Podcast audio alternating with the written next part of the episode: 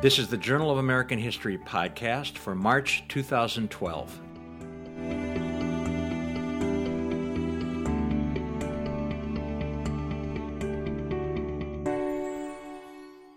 Today we'll be speaking with Professor Matthew Sutton at the Department of History at Washington State University, who has written a most interesting article that will appear in the March 2012 issue of the Journal of American History entitled Was FDR the Antichrist?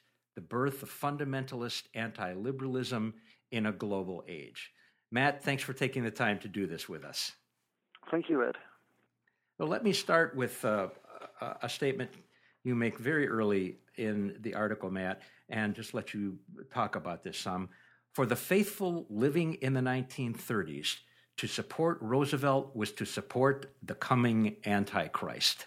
Uh, tell us uh, about about that. Sure. Yeah, that statement in many ways sort of um, embodies what the article's about. And what I discovered in my research was that there was this moment in you know the not so distant American past in which conservative Christians, evangelical Christians, began to really think about and rethink their positions in the modern world. And one of the things that was driving this was their interest in foreign affairs and what was happening abroad, as well as what was happening with crises at home. And ultimately, they came to the conclusion that the rise of the Antichrist was imminent. They were possibly the last generation, or at least one of the last generations, who would soon experience the rapture, which is when all Christians will disappear off the face of the earth and then um, those who are left behind will witness the rise of the Antichrist, who will take power and oversee a seven-year period of tribulation on earth, which will then culminate on the once again the return of Christ, who will then battle the Antichrist at Armageddon, which is a little place, literal place in the Middle East. So in the 1930s, for a lot of different reasons, conservative Christians began to believe that they may be that generation, that the, the coming of Christ and the rise of the Antichrist was imminent, and so what they determined was that there were a number of signs indicating that history was moving to this great culmination. And one of the most important of those signs was the move towards totalitarian governments, was the consolidation of political power into the state. And so, you know, while many Americans looked at Mussolini and Hitler and, and, and what was happening abroad as efforts of, you know, major problems for conservative Christians, they also saw what Roosevelt was doing in that same context. And so they saw the rise of the New Deal, the rise of the liberal state, the rise of FDR as precursors or as indicators that the rise of the Antichrist was imminent. This analysis of the origins of fundamentalist anti liberalism in the 1930s, you write, is significant for several reasons. Uh, that it forces us to rethink the politics of American fundamentalism and its relationship to political conservatism, and then you also make uh, a very significant point that uh, f- for too long, historians have treated fundamentalism in the United States as a native species nourished by local and regional concerns without proper attention to the ways in which the movement grew and evolved in response to international events.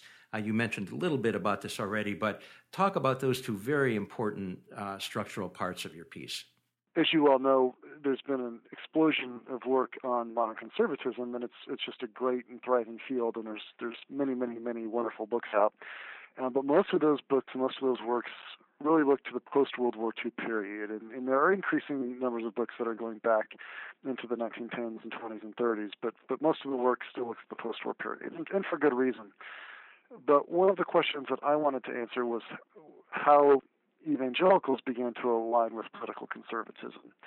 And what I found was that the where this began to happen was in the 1930s. That it wasn't with the rise of Billy Graham in the 40s and 50s. It wasn't with Jerry Falwell and the Moral Majority, or you know even later than that with Pat Robertson and the Christian Coalition.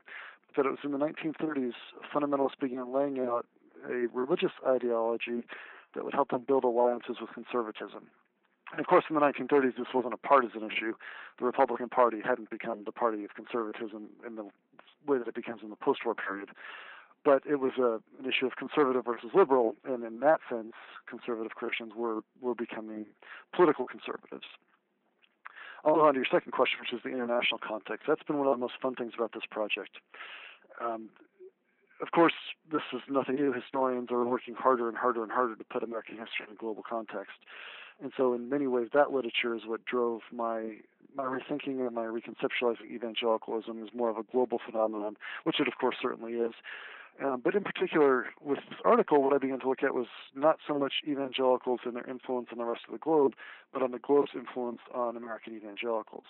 And that is that in the literature, most historians and scholars have treated fundamentalists, as I say in articles, a native species, is a movement that was responding to or reacting to local concerns, day-to-day concerns, concerns at the grassroots level, whether it was their local schools or what was happening in their local movie theater or those kinds of issues.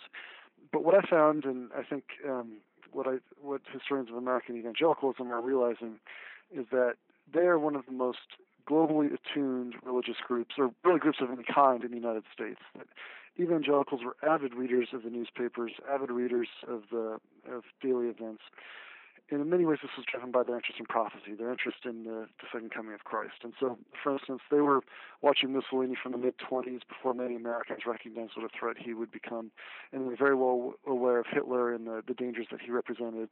Just really shortly after he published Mein Kampf, and even before he took power in Germany.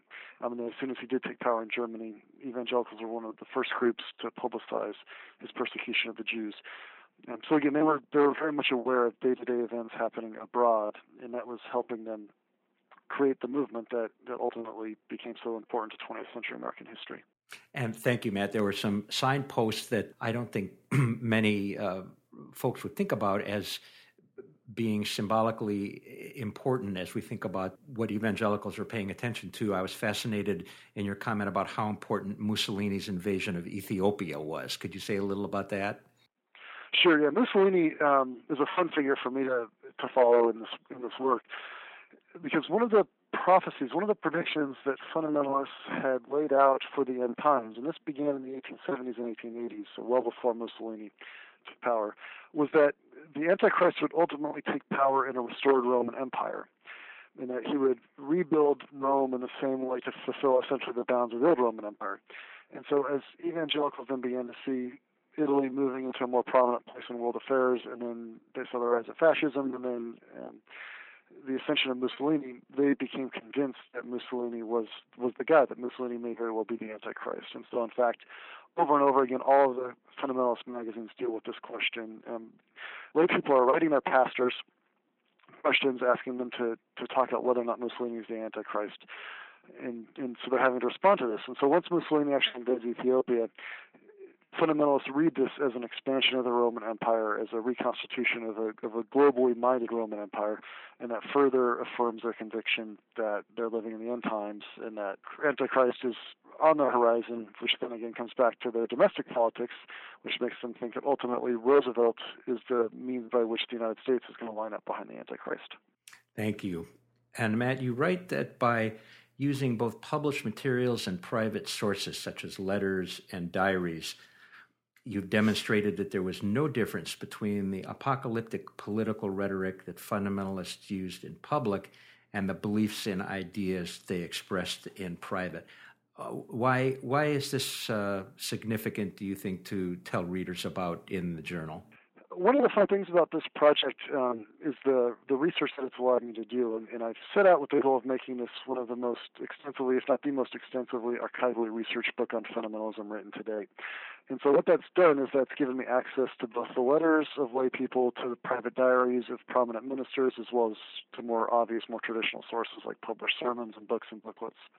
And so um, what I found is that the public rhetoric, this public apocalyptic rhetoric, the sense that the United States was on the wrong path, that FDR was moving the U.S. in the wrong direction, that there was this great, um, great cataclysm coming just around the corner, that there wasn't just something that prominent fundamentalist ministers used to galvanize um, their support or to, you know, increase their ties or to get attention, but this in fact is something they truly believed. And so I spent a lot of time at archives ranging from Bob Jones University in the south to um, Gordon Conwell Theological Seminary in the northeast to Biola University in Los Angeles to Wheaton College just outside of Chicago to um, the Southern Baptist Archives in Nashville and into all kinds of archives in between, places like the Roosevelt Presidential Library and, and special collections in, in various universities. And what I found was that there was this extensive network of fundamentalist leaders who were writing letters back and forth, and were even more bold in their proclamations about the coming apocalypse and about the nearness of Armageddon than they were publicly. That this was something they really truly believed, and they were wrestling with each other and writing each other and debating the nuances of prophecy and the nuances of biblical interpretation and how those lined up with what was happening in the United States politically and socially, and then also what was happening globally. And so there really was no distinction between the public representation of this apocalyptic fundamentalism and what these guys truly believed as they were in correspondence with each other. And uh, you talked a good bit in the piece about how premillennialism, uh, the idea that the world is, is getting worse and worse and worse, and the emphasis should be on individual salvation, did not lead to political quiescence at, at all, but, but quite the opposite. Can you talk some about uh, that seeming contradiction that rather than lead to a passivity, just waiting for the end times to come, that premillennialism led, in fact, to a kind of fevered and principled political activity? Sure, yeah. This is one of the hardest things to explain, and this is what evokes the most criticism from people who read my work, not of my work, but of fundamentalism as a whole, which is the seeming incongruity. And, and this is something that has characterized evangelicalism from the 1870s all the way up to the present. Um, and we see it expressed in, you know, in Jerry Falwell's work and Billy Graham's work, but also in these fundamentalists I study from the 1930s. And that is, if you believe the world is going to end at any moment, why would you try to engage in political activism? Why would you try to fight the Antichrist? Wouldn't you be more um, willing or more likely to actually try to usher in the end times to try to make it happen to accelerate the this the end of events. Well, evangelicals explain it this way, and again, this is a consistent explanation they've had for the last hundred years, which is that they want to believe, or they do believe, that Christ might come today, that he may come at any moment, but they want to live as if he's not going to come for another thousand years. And so the way they do this is they build it on Jesus' parable of the talents, in which Jesus called, um, according to Jesus, this king calls his followers, entrusts them with his money while he goes off to the faraway country. When he comes back, those who had invested this money and made more out of it were rewarded, while those who buried it out of fear of losing it were punished. And so, what fundamentalists do is they read this parable as telling Christians that they need to use their talents, they shouldn't bury their talents, they need to invest wisely, and they need to do what they can to improve the kingdom, knowing that ultimately the king is going to come back and they're going to have to answer to him. And so it is a paradox, it is a contradiction, but nevertheless, it's one that that fundamentalists have been comfortable with for, for a long time. And it also makes sense on a practical level it's hard to build a, a, strong movement if what you're preaching is apathy and indifference and inevitability. Um, and so the idea that both Jesus is coming back at any moment, but that we can help lead um, lead a revival in the short term is something that motivates people to action, motivates them to work. And certainly the events of the late 30s and and into the 40s uh, it, it were fairly easy not just for evangelicals to fit into a, a, a pretty dark view of the world, correct? Yeah, exactly, and that's what makes me um, sympathetic to my subjects, especially the 1930s generation. As I'm looking at, at fundamentalism from the 1870s to the present, that's the generation that that really seemed to almost get it right. I mean, the things that they had been expecting, the things they had been predicting, really all seemed to come together with you know the rise of a powerful state in the U.S., with fascism abroad, um, with the global economic turmoil. I mean, they, they really did seem to be living on the verge of Armageddon in all kinds of ways. So, Matt, when you were out offering lectures on this to public audiences, and I can't imagine that someone at some point doesn't stand up and say, How in the world could these people possibly compare FDR to the Antichrist and fold him into the same demonic mix with Hitler and Mussolini, and how in the world could they look at uh, New Deal programs designed to uh, empower ordinary people? Uh, how how do you respond to uh, that that kind of uh, uh, shock when when people are right. listening to you? Right. No, it's a great question. It's certainly one I've had. It's also one that comes up in the classroom. Um, and I I try to bring people back to the world of 1932, 33, 34, and then really, you know, 1941, 42. And that is to remind them how unique FDR is in American history. And, and I start there with just the U.S. context. which is that FDR comes into office with an unprecedented majority. He has absolute control of Congress. They'll do, especially early in his, his tenure, they'll do almost anything he wants. So he's got the executive branch locked up. He has the legislative branch locked up. And then in 1937, of course, he moved to pack the Supreme Court, which was essentially to gain control of the judiciary.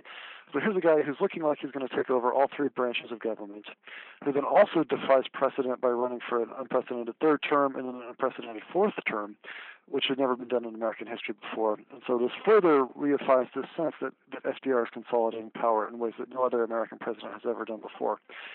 So then, when you just look at that alone and what makes FDR unique, and then add to the context of Mussolini, Hitler, and Stalin in their unprecedented power grabs, I think for Americans who are predisposed to not like Roosevelt anyway, it was easy to make the link between fascism abroad and fascism at home. And certainly for those who are sympathetic to FDR and what he was trying to do, they saw, you know, worlds and worlds of difference between what was happening in the United States and what was happening abroad. Um, but for those who already didn't like him, it was, it was easy to make this move. And were were fundamentalists, Matt, making uh, detailed uh, critiques of specific New Deal policy, and then linking it to this uh, larger darkness that they saw, or uh, was it more a kind of general sense that the modern state was participating in this in this uh, totalitarian worldview? Well, you know, it was really both. Um, the vast majority was more of a general critique of the growing liberal state and the consolidation of power in federal hands and the federal government. But also, New Deal programs came under criticism, but many of the criticisms of those were similar to just generic conservative criticisms of the New Deal. They weren't necessarily linked to theology or to religion. Um, so the AAA, the American Agricultural Act, came under heavy fire from fundamentalists, but it came under the same criticisms from many other Americans. Um, one of the ones though, that did take on a particularly powerful theological critique was the National Recovery Administration, the NRA.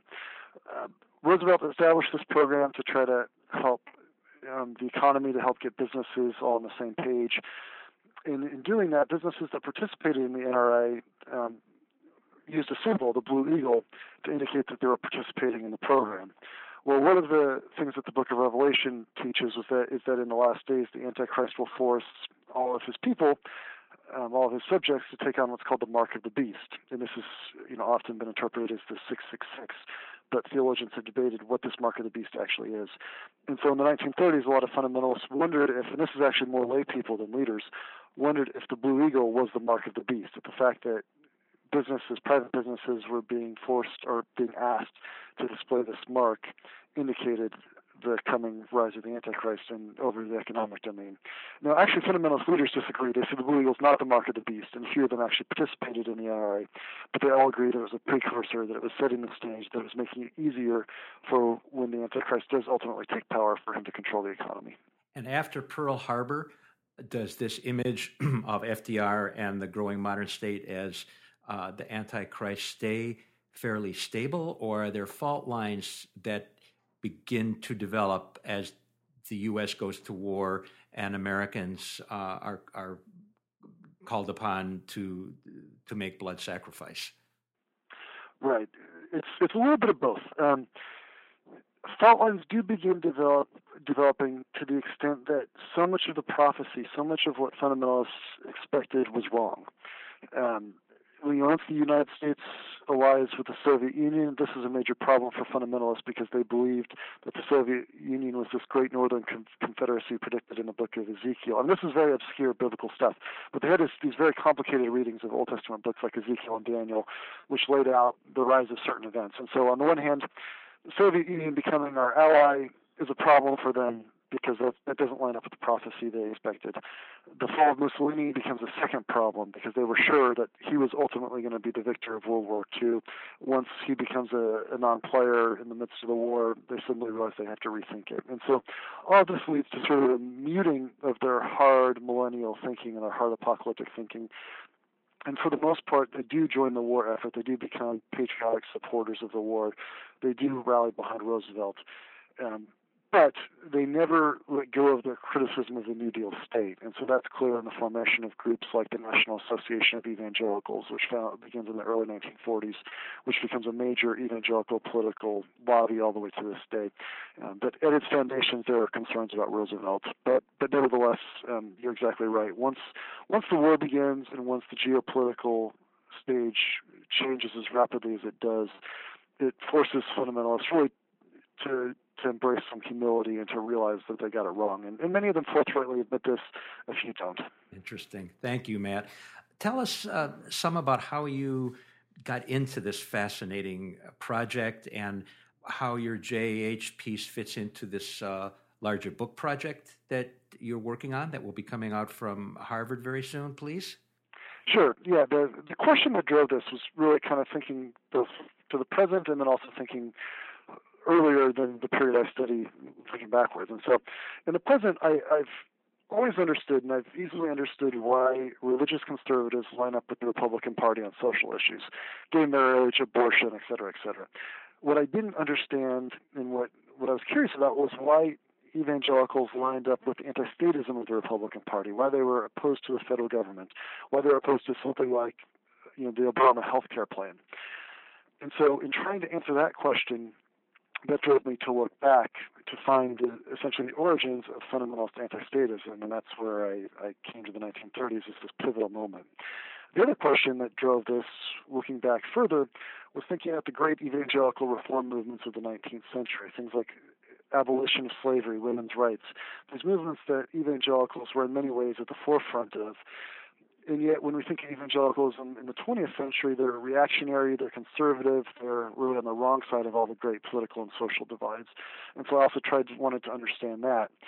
And so for me to, to answer these questions, the, the key is in the shift from the postmillennialism of the 19th century, this evangelical sense that Christians can actually usher in the kingdom of God here on earth, to the move to pre, the premillennialism of the 20th century, which is the conviction that in fact you can't usher in the kingdom of God. That the only thing that's going to happen is we're going to end up in this great apocalypse with the rise of the Antichrist, and that the kingdom of God will only be established after that, under the millennial reign of of Christ after the Battle of Armageddon. And so this this shift from believing you can build the kingdom of God on earth to believing that you cannot. I think has fundamentally altered fundamentalist political and social sensitivities.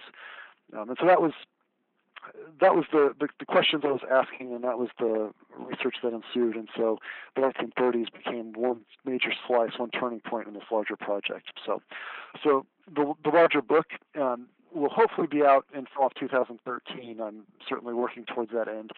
And what it is is is a major cultural history of American fundamentalism from the 1870s to the 1950s in terms of the hard archival research, although I'll have a chapter or two that brings the story to the present.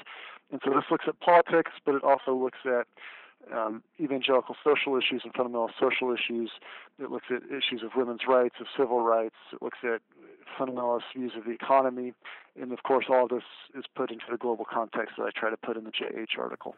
And the book, if I'm remembering correctly, Matt, is entitled American Evangelicals and the Politics of apocalypse. Is that right? Yeah, that's that's the working title, which which may stick, it may not. But yeah, that's that's what it is. It's it's about politics, but politics in its broadest definition. Yeah. Can you say something? Uh, uh, the term uh, uh apocalypse, the apocalyptic, uh, appears in the article so much, and it's such an important part of uh, of of what you do.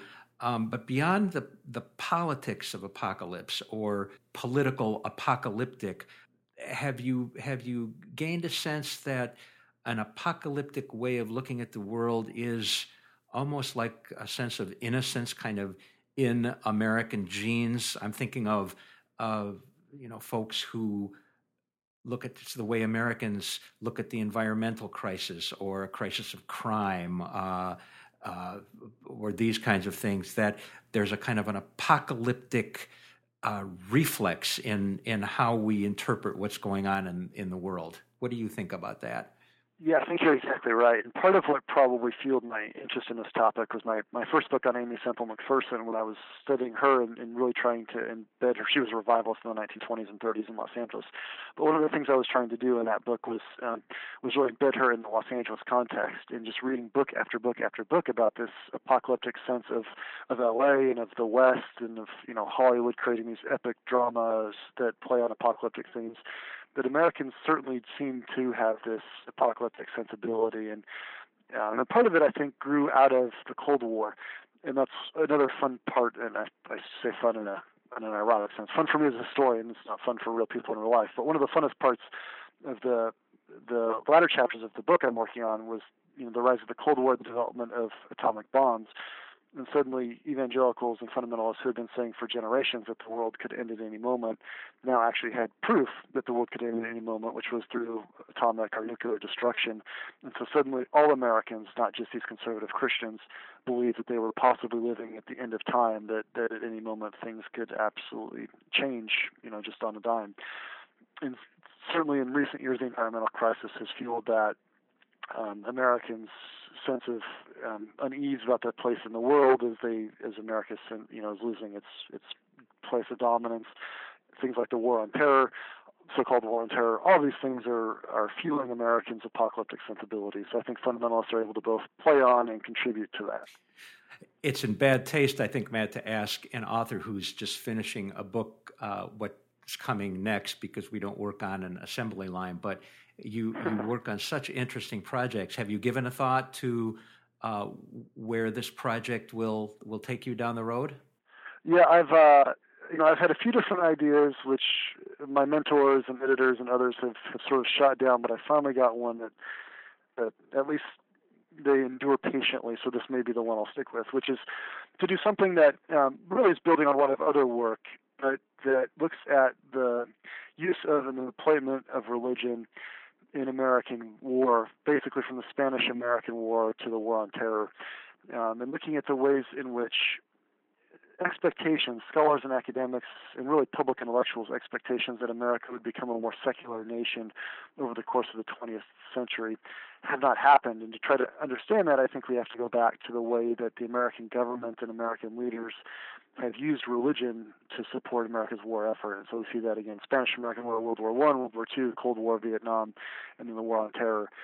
Um, so I'm, I'm at least playing with ideas of looking at this relationship between kind of the public deployment of religion and American military interventions abroad. That's a wonderful idea, Matt. I'm I'm putting in an early uh, order on Amazon as we speak.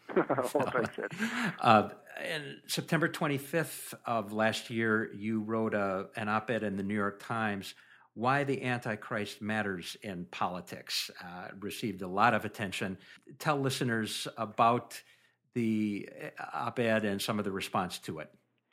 Sure. This this really grew out of the JAH article in the larger book project, which was that I was thinking about the ways in which the apocalyptic concerns about Roosevelt were playing out in the 2011-2012 uh, Republican primaries, in the ways in which this fundamentalist anti-liberalism was was shaping anti-Obama sentiments and sentimentalities. So, um, so at that point, when I published the article, that was at the height of Rick Perry's influence, and of course, he's now long gone from from the serious political stage.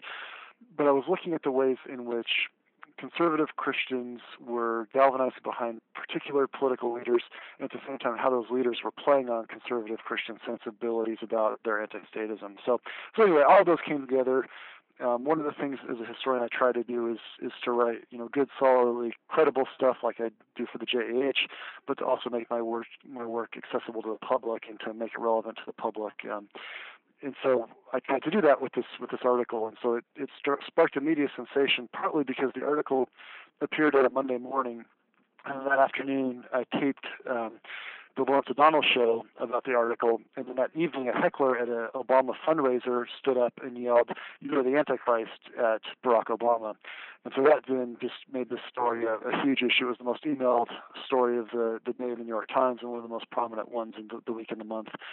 And it led to uh, additional media appearances. I was on NPR and, and doing interviews with journalists just about every day for the next week and a half. And so I'm, I'm glad that the story has died and I've gotten back to work, but it was it was quite a fun fun reaction. It was fun to make you know make the research I'm doing in the 1930s relevant to the current political cycle. Indeed. Well, Matt, thank you so much for your wonderful piece. We are we are so pleased to be able to publish it, and good luck in in your work. And thanks again for taking the time to do the podcast. Thank you, Ed. This has been a lot of fun.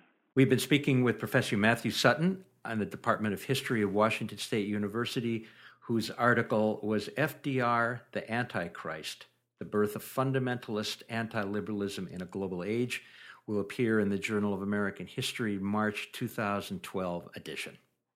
The Organization of American Historians holds several events each year for researchers and educators in American history. To learn more about the OAH annual meeting, the OAH Community College Workshop, and other ways to connect with researchers and educators, visit the OAH website at www.oah.org/meetings.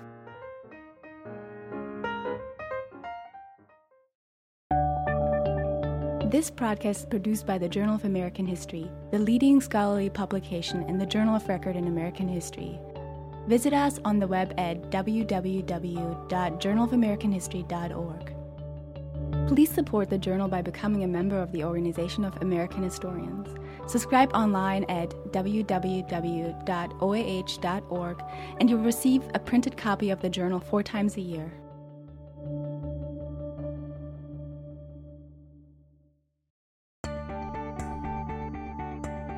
Thank you for listening to the Journal of American History podcast. Join us in June for our next episode. If you have any questions, please email us at jahcast at oah.org.